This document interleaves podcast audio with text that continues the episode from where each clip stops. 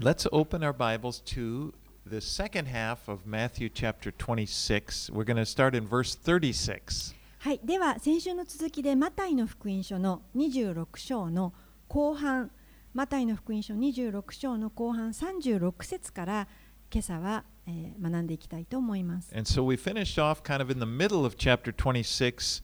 and it- in the s- in the story there it was the night of the Passover feast. 先週は26章のあのちょうど真ん中あたりであの終わりましたけれどもそれは杉越の祭りの日の夜の話のところでした。Jesus had just celebrated the Passover with his disciples and remember he instituted the first communion. イエス様は、えー杉越の祭りの食事を弟子たちと共に終えたところでしたその時にイエス様は最初の生産式を初めて執り行われました And after they were finished from there, then they went over to the Mount of Olives where they would spend the night. その後弟子たちを連れてイエス様はオリーブ山へ行きました夜を過ごすためです Now, Jesus told his disciples that they would soon fall away from him. イエス様は弟子たちにその時にやがて皆がつまずき自分を離れていくとおっしゃいました And remember how Peter vehemently denied it. で皆さんご存知のようにペテロはそれを激しく否定しました He said, Never, I never do that. 私はそんなようなことしません And Jesus responded to him in verse 34 Truly, I tell you, this very night before the rooster crows, you will deny me three times. そしてイエスはそのようなペテロに34節でこのようにお答えになりました。誠にあなたに言います。あなたは今夜、鶏が鳴く前に3度私を知らないと言います。Okay, now let's pick it up at verse 36. We'll read 36 to 39. はい、では、マタイによる福音書26章36節から39節をお読みいたします。それからイエスは弟子たちと一緒にゲッセマネという場所に来て、彼らに私があそこに行って祈っている間、ここに座っていなさいと言われた。そしてペテロとゼベダイの子2人を一緒に連れて行かれたが、イエスは悲しみもだえ始められた。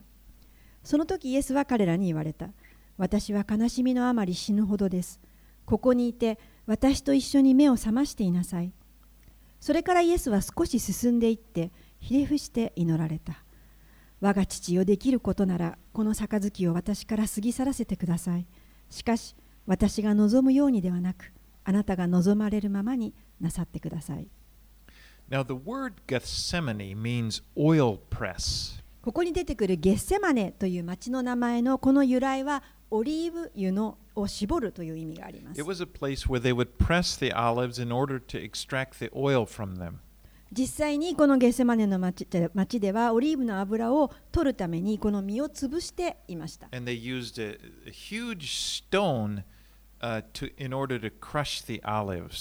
リーブを潰すための大きな石がそこにはありました。So here in the place of the oil press, Jesus is being pressed spiritually. As he's about to go to, cr- to the cross and bear the weight of the sins of the world. イエス様はこの霊的にこのゲッセマネのところで押しつぶされるようなあところに置かれていました。今やイエス様は十字架にかかられに行くところでした。それはこの世のすべての人々の罪という重荷を担われるためでした。And he knows this is about to happen and it's and he's sorrowful. イエス様はそのことが起こることをもうご存知でした。ですから大変悲しんでおられました。Peter, James, イエス様はご自分の弟子であるペテロとヤコブとヨハネに、えー、私が祈っている間、私と一緒に目を覚ましていなさいと言いました。Of, of those close to him during this moment of trial. これを見ているとイエスはご自分の試練の瞬間にこのご自分に近しい弟子たちが自分を支えてほしいと願っているかのようです。You know, sometimes when we're suffering, we just want someone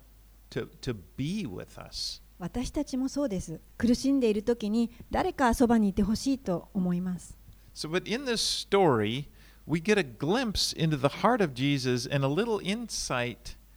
into what it was like for him. ですからこの御言葉のところを読むときに私たちはこのイエス様の心を少し垣間見ることができます。一体どのようなお苦しみを通っておられたのかということです。And we need to remember Jesus was fully human. 私たちが忘れてはならないのは、イエス様は完全な人として来られたというこ Just, とで just す。like you and, and me, he was able to feel physical and emotional pain. それはまるであなたのよう、私のようです。それは肉体的にも感情的にも痛みを感じられるということです。In Hebrews chapter 5, verses 7 through 8, ヘブル人への手紙の5章の7節から8節にはこのように書かれていま it す。says, In the days of his flesh, Jesus offered up prayers and supplications with loud cries and tears to him who was able to save him from death, and he was heard because of his reverence. Although he was a son, he learned obedience through what he suffered. ヘブルの5章7節から8節キリストは肉体を持って生きている間、自分を死から救い出すことができる方に向かって大きな叫び声と涙を持って祈りと願いを捧げ、その経験のゆえに聞き入れられました。キリストは御子であられるのに、お受けになったさまざまな苦しみによって従順を学びました。So Jesus prayed, My Father, if it is possible, let this cup pass from me. イエス様はここでこのように祈られました。我が父よ、できることならこの杯を私から過ぎ去らせてください。And the cup that he's talking about here is the cup of God's judgment on evil. ここに出てくる杯というのは悪に対する神の裁きの杯です。 And of course, this cup was a bitter cup, it involved a lot of suffering. その杯とは大変苦い杯です。それは多くの苦しみを伴うものです。 So, you know, it's, it's not as if Jesus was Superman, like it was no big deal for him to die for the sins of mankind. ですから、イエス様というのはスーパーマンのようなお方であったというわけではないんです。これはあの人々のために、罪のために死ぬということが大した問題ではない、そういったものではなかったということです。 He agonized over it. イエス様は苦しまれたんです。 Now, besides the physical suffering that he was about to experience, he knew that going to the cross would in- involve alienation from the Father. またイエス様がこれから経験しようとしていたものは肉体的な苦しみだけではありませんでしたそれはこの罪を担ってイエスが父なる神から引き離されるという苦しみもあったんです The sins of all of humanity would be placed upon him. すべての人類の罪がイエスご自身の上に置かれる As Paul described it in 2 Corinthians 5:21. パウロはそれを第2コリントの5章の21節でこのように言いました it says, For he made him, Jesus, who knew no sin, to be sin for us. 第2コリントの5章21節神は罪を知らない方を私たちのために罪とされました And Jesus would soon be crying out on the cross, My God, my God, why have you forsaken me? そしてイエスはやがてすぐに十字架の上でこのように叫ばれることになるんです。我が神、我が神、どうして私をお見捨てになったのですか As the, as the sins of the world are put upon him. それはこの世のすべての罪をイエスが負われたからです。Now, when Jesus prayed here in Gethsemane, he prays, If it is possible, let this cup pass from me. さて、ここでイエス様はこのように祈っていました。我が父よ、できることならこの杯を私から過ぎ去らせてくださいと。So it, the question is, if, if what was possible? もしできることなら何をイエス様は聞いていたんでしょうか If it was possible for the sins of the world to be atoned, atoned for in any other way. それはこの世の罪をあがなうために何か別の方法があるならばそれができることならと祈っていたんです If redeeming mankind was possible in any other way. もし、えー人間の人類の罪をあがなう方法が何か他にあるならばと祈っていたんで But す it wasn't possible. でも他に道はありませんで The した only way for man for us to be redeemed would be for Jesus to die in our place. たった一つの方法でが、えー私たち人間が罪からあがなわれる方法がありましたそれはイエス様が私たちの身代わりに死なれるということで There す there is no other way. 他に方法はありませんでした You know, often people they don't want to hear that faith in Jesus is the only way to be saved. 私たちの多くの人々はイエスに信仰を持つことだけが救いの道だというのを聞きたくありません You know, some some people believe there there are many ways to be saved. 多くの人たちは救いの道は他にたくさんあるんだと言います recently there was a well, within the last few years, a popular book written by a well known American pastor, and he said he believed that in the end, everybody will be saved. アメリカであの一時期有名になったあ牧師の書いた本があるんですけれどもその本では最終的には全ての人が救われるんだと言いました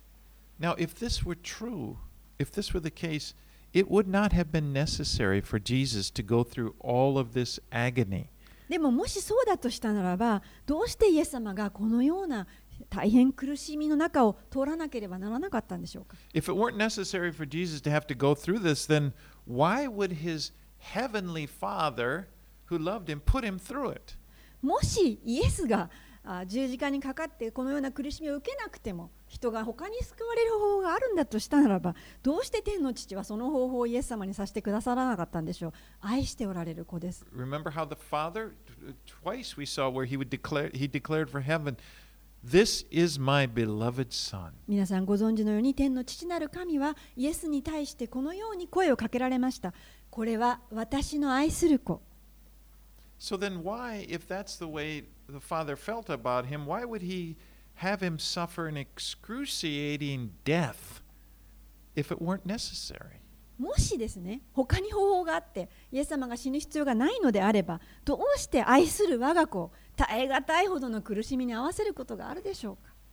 And the answer is it, it because is it was necessary. 答えは簡単ですこれしか方法がなかったんです必要だったんです And for us, we need to remember that just this fact that God sent his beloved Son to the cross is proof. It should be proof enough that he loves you and me. 私たちが決して忘れてはいけないことがありますそれは神様がご自分の愛する子を あなたのために私たちのために与えてくださったということこれこそが神の私たちへの愛の証拠であるということです The cross was, was costly, not only for Jesus, it was costly for the Father. この十字架というのはイエス様だけではなくて神様天のお父様にとっても大きな大変大きな犠牲であったということを忘れてはいけ It ません caused the Father pain これは as 父な well る as Jesus. 父の悲しみでもありました。イエス様だけの苦しみではありません。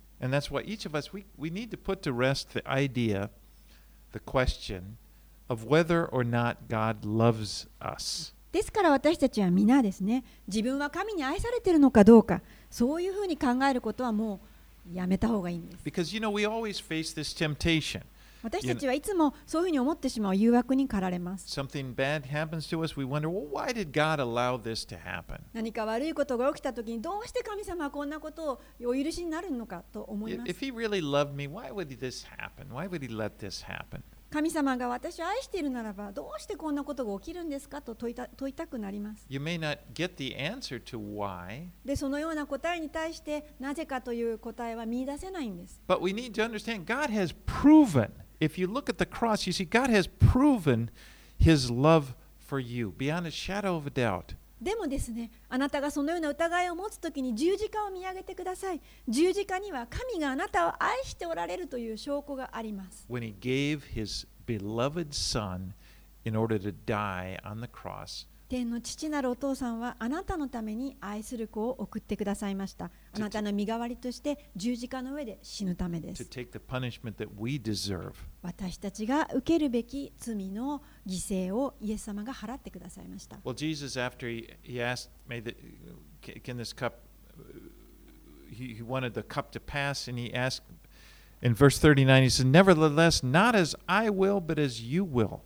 39節の後半で杯が去るようにと祈った後にイエス様はしかし私が望むようにではなくあなたが望まれるままになさってくださいと祈りました Jesus was determined to obey the Father no matter what it cost him. つまりイエス様はいかなる犠牲であっても父なる神様に従うと決心されたんです And he accepted the Father's will for him.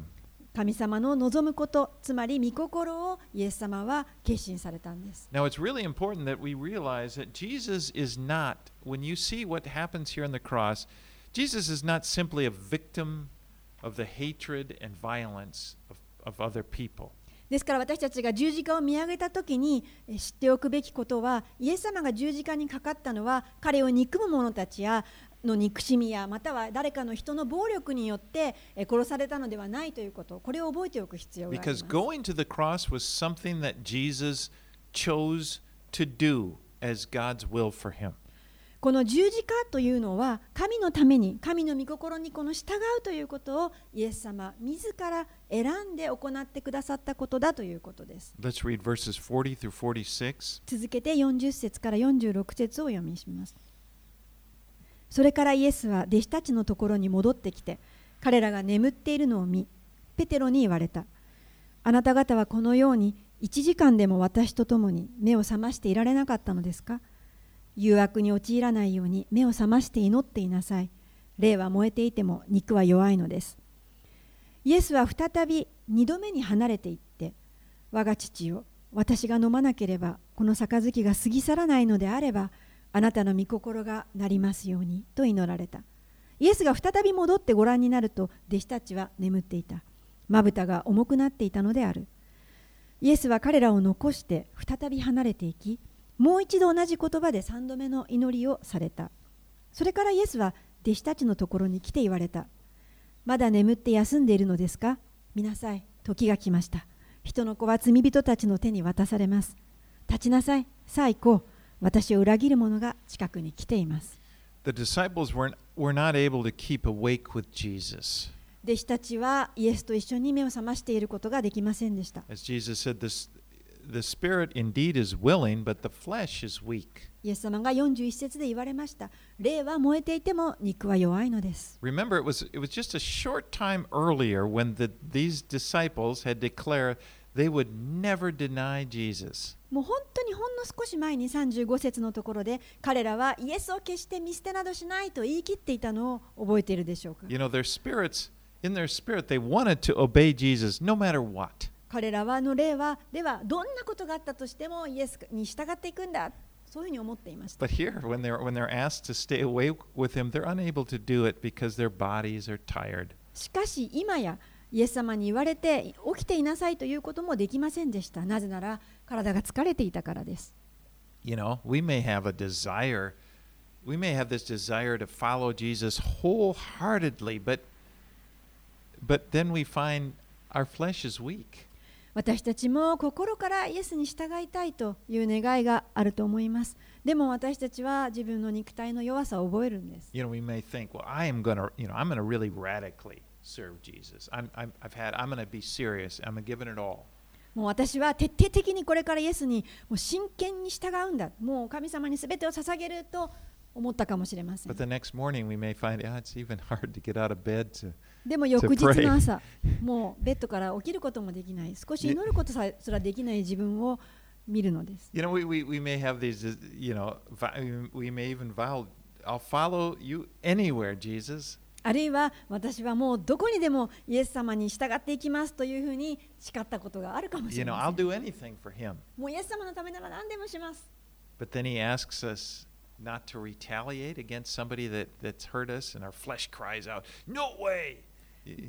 でもですねイエス様があなたを苦しめる誰かにやり返してはいけないよ報復してはいけませんと言われたらえまさかでしょ？と I 反 got 抗す a, るわけです I got a right to be mad. you know? 私は彼らに対して怒る権利があるでしょと言い返すわけです We tend to believe that we are stronger than we really are. つまり私たちは実際自分自身が持っている霊的な強さよりも自分が強いと過信してしまう And ものなん again, です this fact that our, our spirits want to, that I'm not mocking that. There's nothing that's g- a good thing to want to serve Jesus, to want to to to be uh, faithful to him. でもですねそうできないからといってこの神様に従いたい行いたいと思う思いというのは私はバカにしているわけではありません。それはとても良いことです。でも私たちはそういうふうに思ったとしても肉体の弱さのゆえに困難に遭うということです。And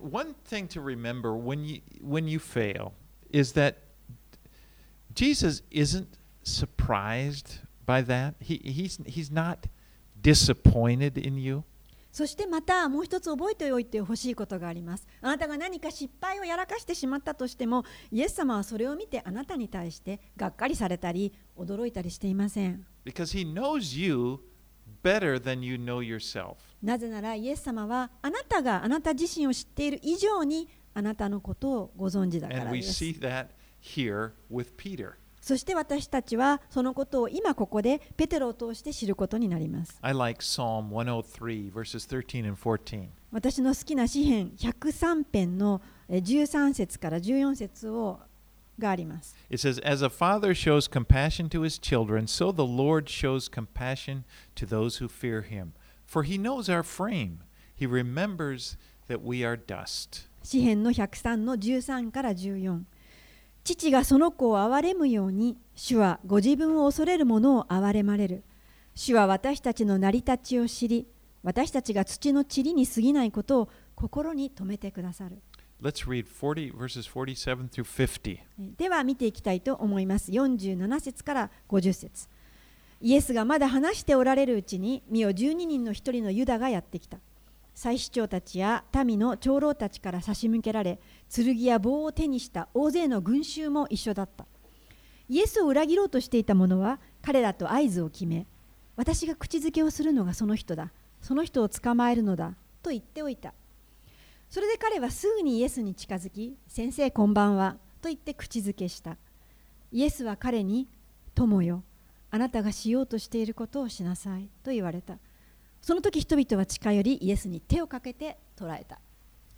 Now, in verse 15, Judas had agreed with, with the, the priests to deliver Jesus into their hands for 30 pieces of silver.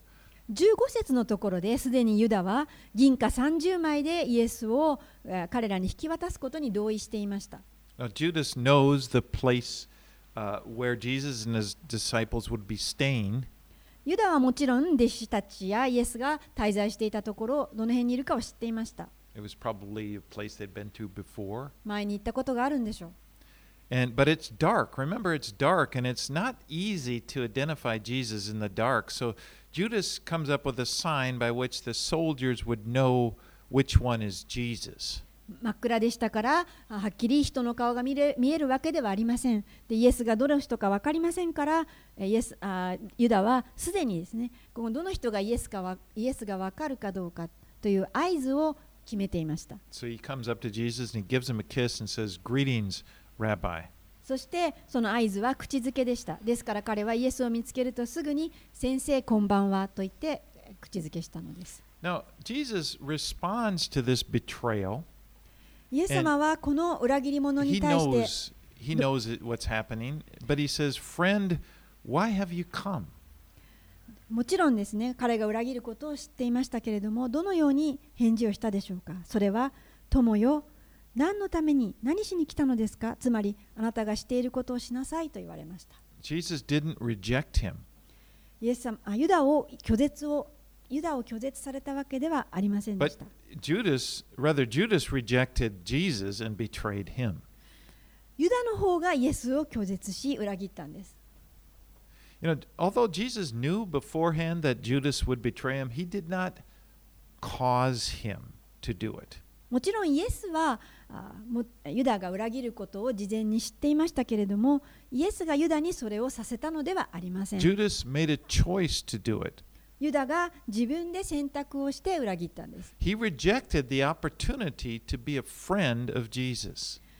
ユダはせっかくこのイエスの友となるそういった機会を自ら拒絶したんです like, wow. それを思うときに本当にせっかくの与えられた人生だったのにと思います Let's just be- read on 51 through 56. では続けて51節から56節をお読みしますするとイエスと一緒にいた者たちの一人が見よ手を伸ばして剣を抜き大祭司のしもべに切りかかりその耳を切り落としたその時イエスは彼に言われた。剣を元に収めなさい。剣を取る者は皆剣で滅びます。それとも私が父にお願いして十二軍団よりも多くの見つかいを今すぐ私の配下に置いていただくことができないと思うのですか？しかしそれではこうならなければならないと書いてある聖書がどのようにして成就するのでしょう？またその時群衆に言われた。まるで強盗にでも向かうように剣や棒を持って私を捕らえに来たのですか？私は毎日宮で座って教えていたのにあなた方は私を捕らえませんでしたしかしこのすべてのことが起こったのは預言者たちの書が成就するためですその時弟子たちは皆イエスを見捨てて逃げてしまった Now, this group of soldiers, they were Hebrew soldiers. They, they were sent from the high priest. さてここで、えー集まってきた、えー兵士たちというのは大祭司の送ったヘブル人の兵士たちでした I mean, these weren't the Roman soldiers. これはローマ兵士ではありません Now, John tells us in his gospel that the person uh, that whose ear that Peter cut off was uh, he. Well, I'm sorry. The, the person who cut the servant's ear off was Peter. ヨハネは自分の福音書の方ではこのイエスと一緒にいた者たちの一人のところにそれはペテロだったと書いてあります And Peter believed that he was defending Jesus. ペテロはイエスを守っていると思っていました So at this point, Peter is willing to take on this army of soldiers with this little sword that he has. 彼はほんの小さな剣しか持っていなかったのに武器を持っている多くの兵士に立ち向かっていきました And all he manages to do is cut off the ear of the high priest's servant. でも彼ができた唯一のことは大祭司のしもべの耳を切り落とすことだけでした You know, here Peter was unable to stay awake uh, for one hour uh, with Jesus, but now he feels he's able to defend Jesus from the soldiers. ペテロはたった1時間でさえイエスと一緒に目を覚ましていることができなかったのに今このえー兵士に向かって勝てるというふうに思っています Now, Peter loves Jesus. ペテロはイエスを愛していました There's, there's no doubt about that. それは疑う余地はありません I mean, he just cannot bear the thought of Jesus being arrested. ですからイエスが目の前で捉えられるなんてことはペテロには耐え難いことでした But Peter's willpower and, and the strength of his flesh can do very little. でもペテロのそのような意志の強さや肉体的な力を持っていてもこのイエスを実際に助けることはできなかったんです。Now Luke's account, in, Luke chapter 22, he says that he tells us that Jesus then took and healed the servant's ear. ルカは自分の福音書を書いたときに、このイエスは大祭司のしもべの耳をすぐにそこで癒されたと書き記しています。And this is the last miracle that Jesus does before he goes to the cross. つまりイエス様が十字架にかかる前に最後になされた奇跡がこの大祭司のしもべの耳を治すということで And す the。last miracle he does is to cover up for Peter. 最後の奇跡というのはペテロの失敗をえーやり直して You know, カ if, バーしてくださるという if ことです。 Jesus had not done this, Peter probably would have been executed. なぜなら、もしその耳をつけてあげなければ、ペテロはこのことによって死刑になったでしょう。But you know, the fact that Jesus healed his ears, it kind of erased any evidence that anything was wrong, that he did anything wrong. でも、あのペテロのみペテロが落とした耳をつつけてあげたので、えーペテロはもうそのことによって裁かれるということはありませんでした。もう証拠がありませんから。But here Jesus got Peter out of trouble for the mistakes that he made while he was acting in his flesh. つまりイエスはペテロの行った肉の行いによる失敗をカバーしてくださってもうそのそもそもその失敗がなかったようにしてくださったんです Well, Jesus said there in verse 53, Or do you not think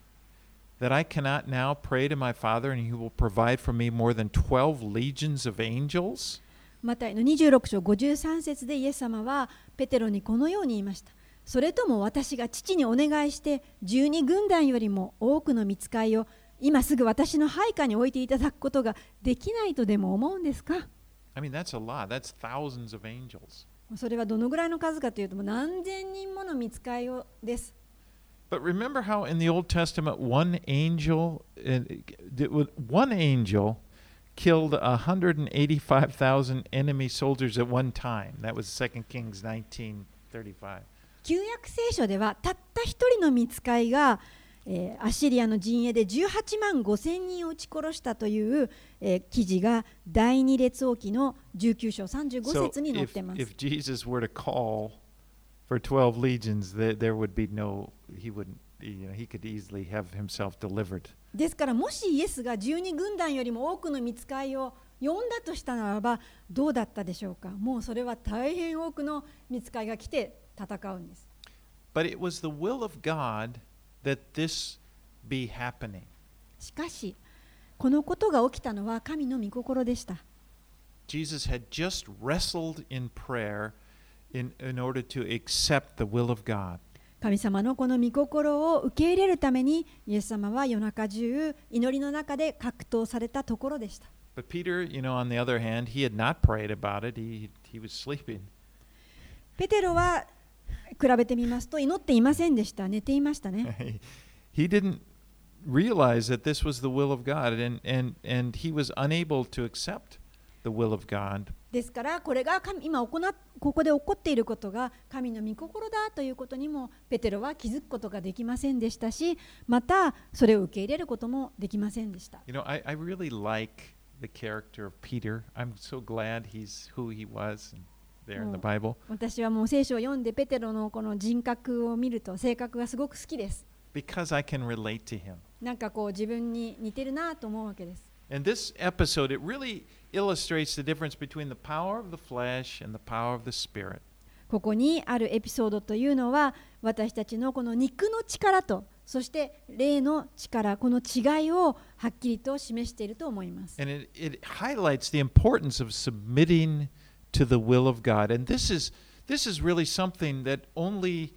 we can only do with the help of the Holy Spirit in us. そしてえーこの箇所は私たちが神の御心に 自分自身を捧げる神の御心に従うということがどれだけえー重要であるかということがここで強調されていますそしてそれはまた神の霊によってでしかできないことなん I で mean, す it's, it, it, Romans 8 7 says that. これはローマ人への手紙8章7節に書いてあります But you know what happens in our flesh? We can't often tell the difference, and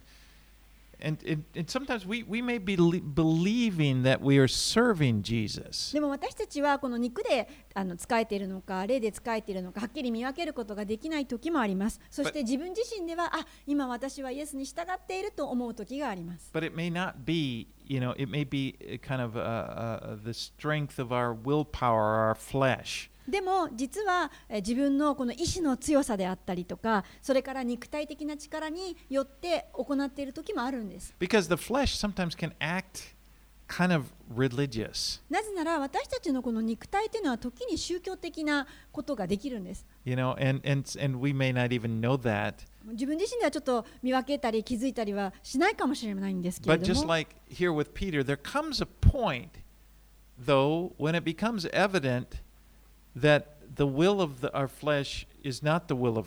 でも、このペテロの時と一緒です。この、えー、自分の思い、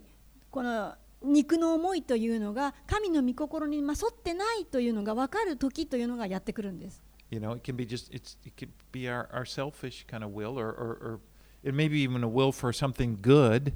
まあ、この神様のためにと思って、良かれと思ってやってるんですけれども、この自分勝手な思いであったりするわけです。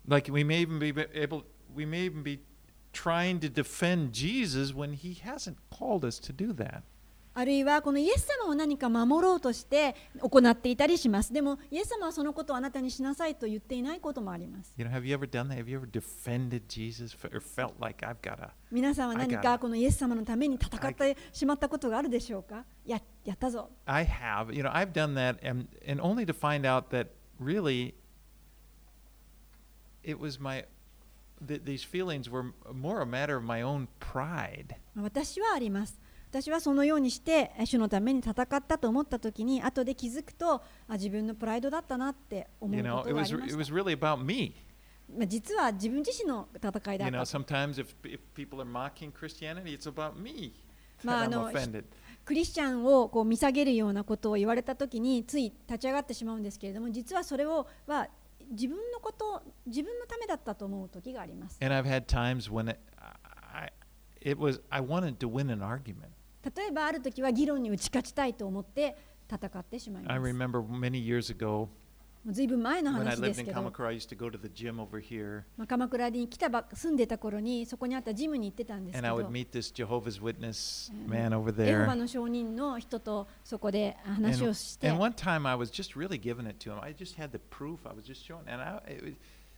で was, この議論になってしまって私はこの御言葉を見せてえ彼ら彼のその違いを一つ一つ指摘していきましたこうでしょうこうでしょうこうでしょうと and I began to realize that I was, it was about winning the argument for me. そしてまあそうやってやっていくうちに私はあ議論に勝ってるという自分に気づいたんです I wasn't really honoring Jesus. でもイエスを褒めたたいてはいなかったんです In fact, later I was kind of ashamed because later I thought, man, yeah, I, if anything, I'm making him look bad. で後からそれを思うときにあどっちかといえば彼を恥ずかしめてしまったな人前で So we need that. We need to be in the spirit. ですから私たちは常にこの霊によってあの生きていくということです Let's let's carry on. Let's go 57 through 61. 57節から61節に進みます人々はイエスを捕らえると大祭司カヤパのところに連れて行った。そこには立法学者たち長老たちが集まっていた。ペテロは遠くからイエスの後について大祭司の家の中庭まで行った。そして中に入り成り行きを見ようとして下役たちと一緒に座った。さて祭司長たちと最高法院全体はイエスを死刑にするためにイエスに不利な偽証を得ようとした。多くの偽証人が出てきたが証拠は得られなかった。しかし最後に2人の者が進み出てこう言った。この人は私は神の神殿を壊してそれを3日で建て直すことができると言いました Jesus had been arrested by the Jewish temple guards, and he's brought before the priests and the elders who had gathered there at night. イエス様は捕らえられた後にこのユダヤ人の神殿の兵士たちに連れられてそして祭司や立法学者たちが集まっているところに連れて行かれました彼らこそがイエスを取り除きたいと思っていた人たち Remember, they had given Judas 30 pieces of silver to deliver him to them. 彼らこそがこのユダに30枚の銀貨を渡すか連れてこいと言ったわけです。But now they need to come up with some legal reason to have Jesus executed. しかし、最初たちはこのイエスを死刑にするためには、この法的な何か証拠を必要としていました。そして何かこのイエスに不利な証言をする人がいないか探していたわけです。Their, だけれども、あの証言が一致しないので、なかなか使えなかったんです。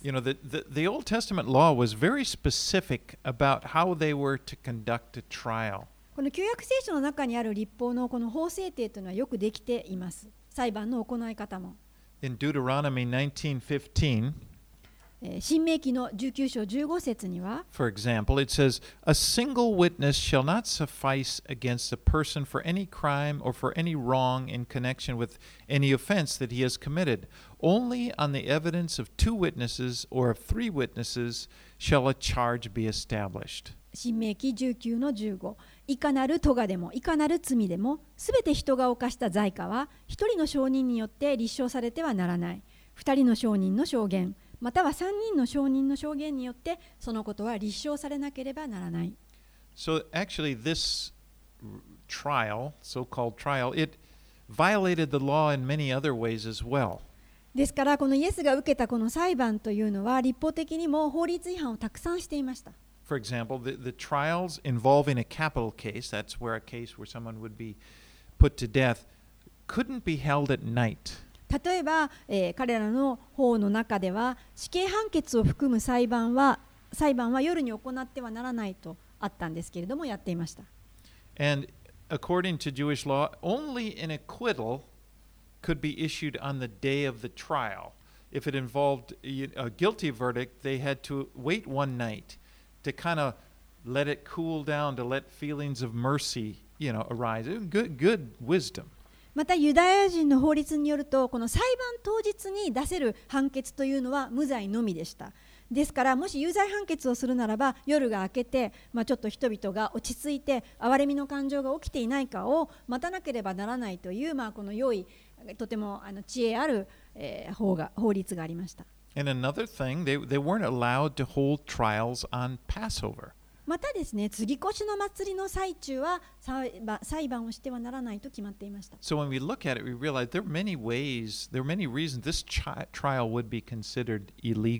ですから、イエスが受けた裁判を思うときに本当に多くの法律違反をしているのを見,ることができます。では続けて、62節から68節を読みします。そこで大祭司が立ち上がり、イエスに言った。何も答えないのか。この人たちがお前に不利な証言をしているのはどういうことか。しかしイエスは黙っておられた。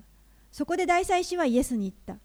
私は生ける神によってお前に命じる。お前は神の子キリストなのか答えよ。イエスは彼に言われた。あなたが言った通りです。しかし私はあなた方に言います。あなた方は今から後に人の子が力ある方の右の座につき、そして天の雲とともに来るのを見ることになります。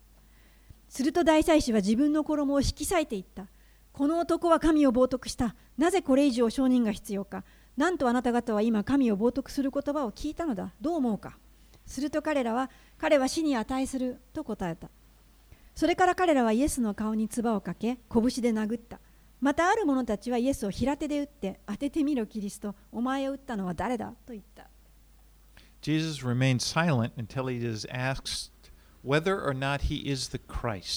イエス様はずっと黙っておられました、裁判の間。神の子、キリストなのかと問われるまでは。そう聞かれた時にイエスはあなたが言った通りですと答えました。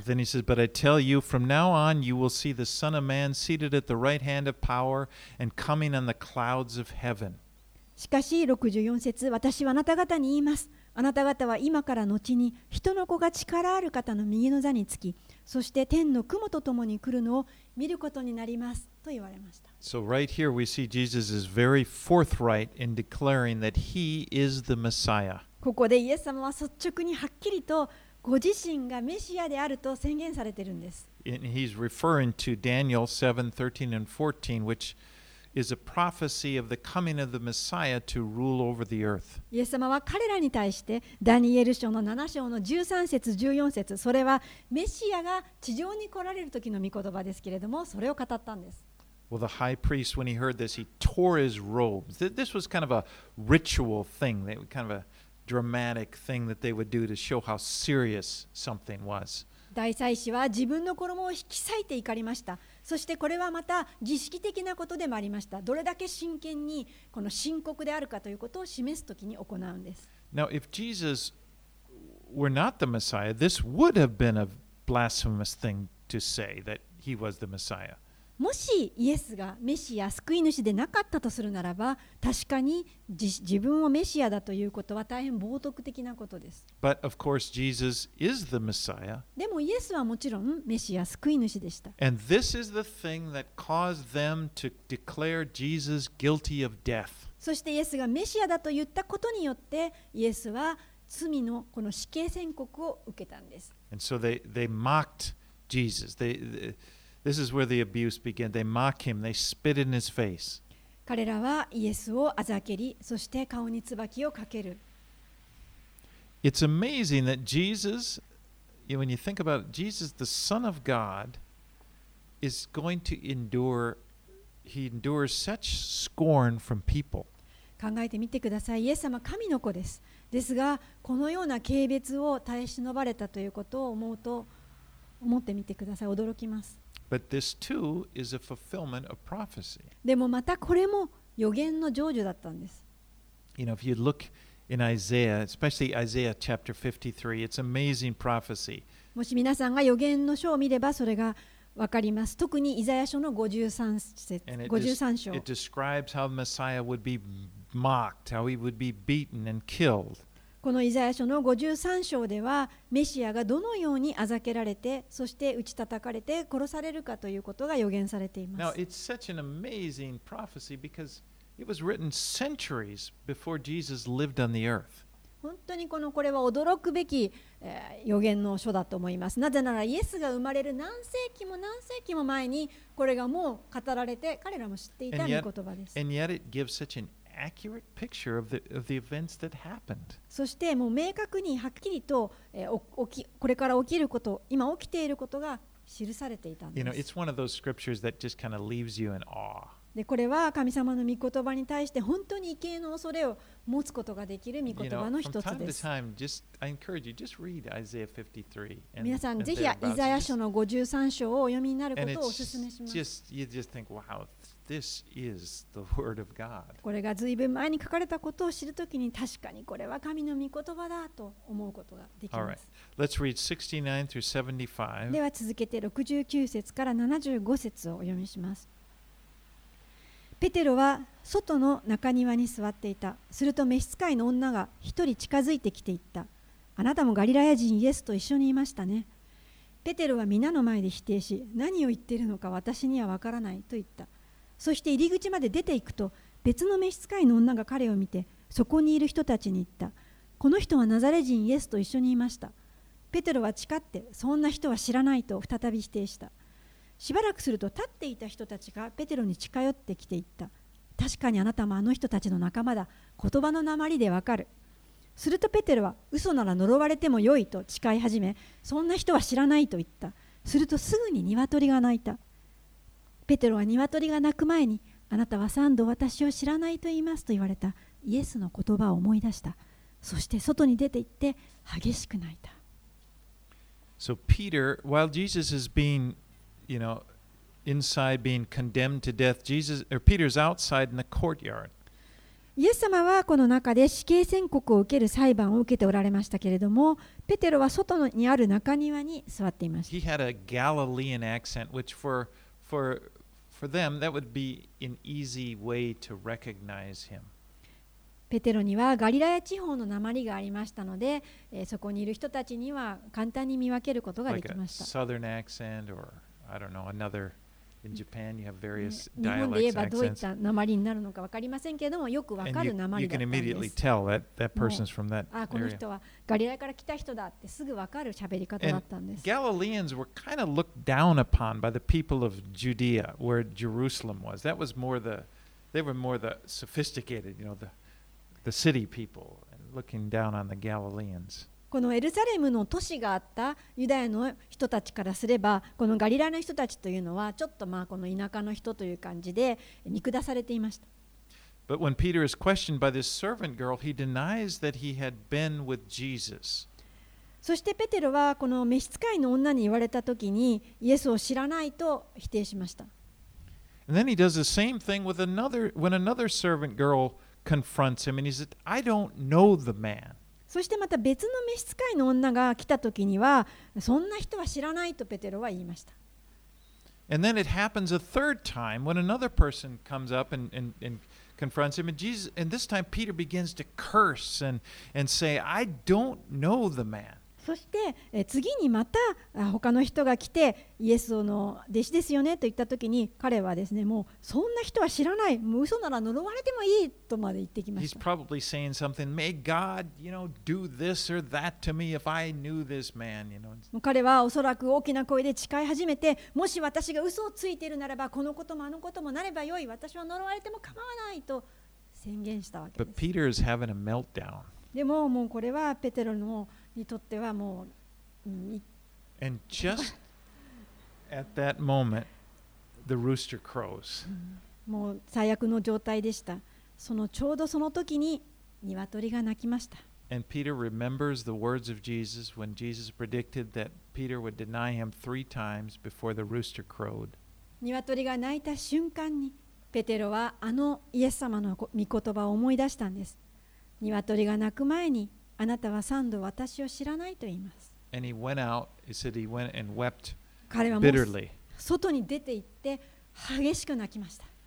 You know, it seems like all is lost for Peter, ペテロにとってはもう全てを失ったんです like his life is over. も That's う it. 彼の人生の終わりだ But you know, it's not over for Peter. でもご存知のようにペテロは終わってしまったわけではありませんでした You know, Jesus knew that this would happen. イエス様はこうなってしまうことをご存知でした He knew that Peter wouldn't be able to stand for him under the heat of the, the, the trial. イエス様はご自分が裁判に遭っている間にペテロが自分のために立ってくれないそれができないことを知っていました But Jesus also knew that Peter would be restored. And there, Demo- wa- he would one day see a better day. イエス様は同時にペテロはやがて回復してそして立ち直って良き日々が与えられているということもご存知でした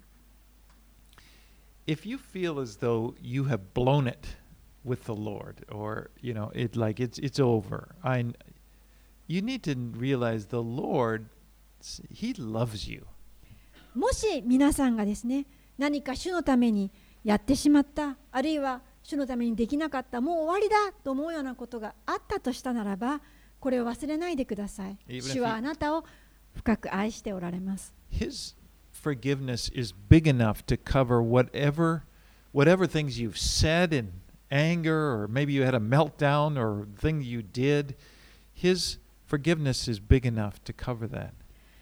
イエス様の許しというのは大変大きくてあなたのすべての間違いや失敗や言ってしまったことやってしまったことできなかったこともう終わりだった。そういったことすべてをカバーして覆ってくださるほどの大きな許しです。The blood of Jesus, remember last week we had communion, the blood of Jesus cleanses us from all sin.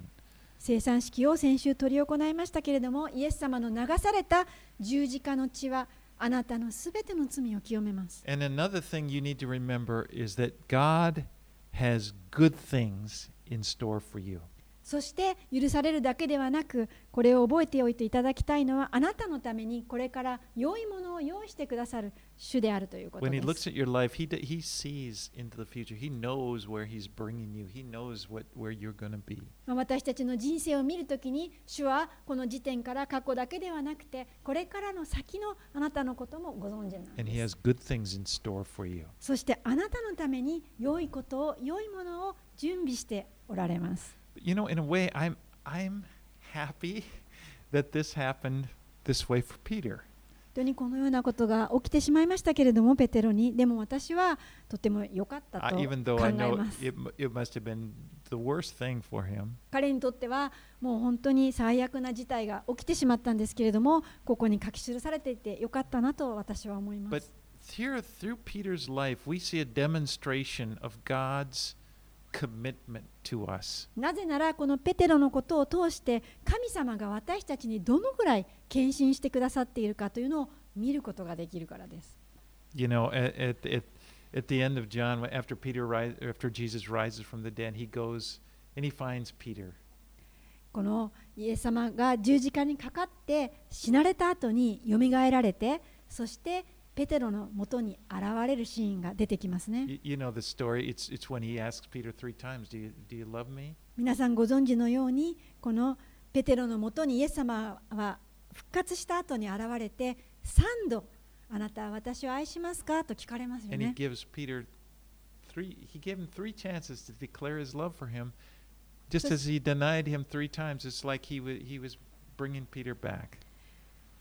回、ペテロは、イエスを知らないと否定したわけですですけれども後にイエスは復活して現れて彼に3度私を愛しますかと聞かれるわけです3回チャンスをくれるわけですペテロはイエス様に直接私はあなたを愛しますと3度言わせていただくことができます And it wasn't long after that, after Jesus ascended into heaven, that, that he was there in Jerusalem, the Holy Spirit came. And remember how the Holy Spirit came on the disciples? And Peter was really transformed into another man.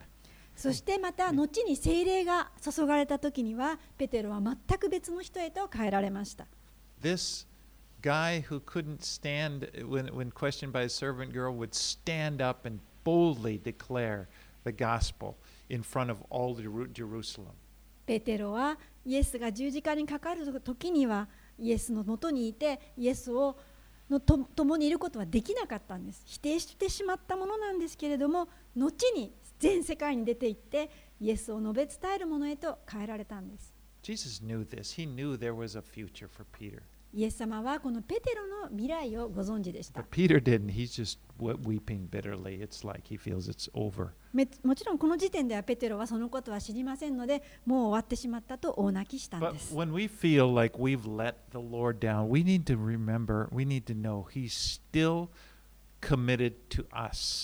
私たちが忘れてはならないことはこれです。私たちはもう死を裏切ってしまった。もう終わりだと思ったとに、まだ主はあなたに献身しておられる As- 離れることがないということで As す2 Peter chapter 2:13 says,